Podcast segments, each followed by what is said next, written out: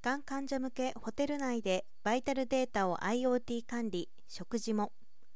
最新統計によると日本人が一生のうちにがんと診断される確率は男性65%女性50.2%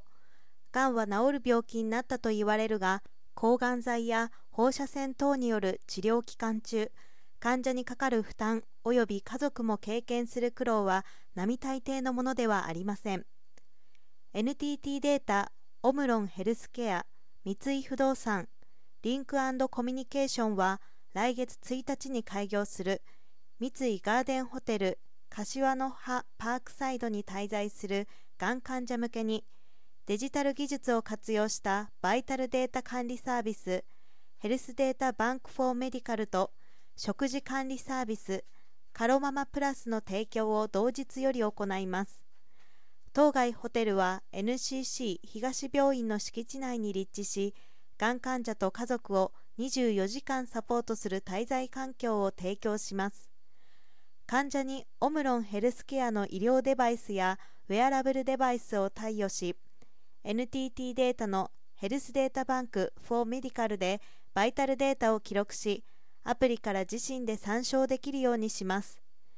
記録したデータは本人同意のもと NTT 東病院の医療従事者やホテルの従業員が閲覧できます。リンクコミュニケーションのカロママプラスでは NCC 東病院三井不動産と共同でがん患者向けの食事療養コースを開発し食事のアドバイスを提供します。宿泊者専用ラウンジに IT コンシェルジュが常駐し上記サービスやスマホの操作方法などの相談を受けるコミュニティ機能も備えます。将来的には患者の同意のもと事業間でのデータ連携を可能とするプラットフォームドットトゥードットを利用することで得られたデータやノウハウを新たな患者向けのサービス開発に活用することで連続的な価値創造を目指します。4社はこの度の両サービスを通じて企業が医療機関と協力してがん患者さんを支えるモデルを構築するということです。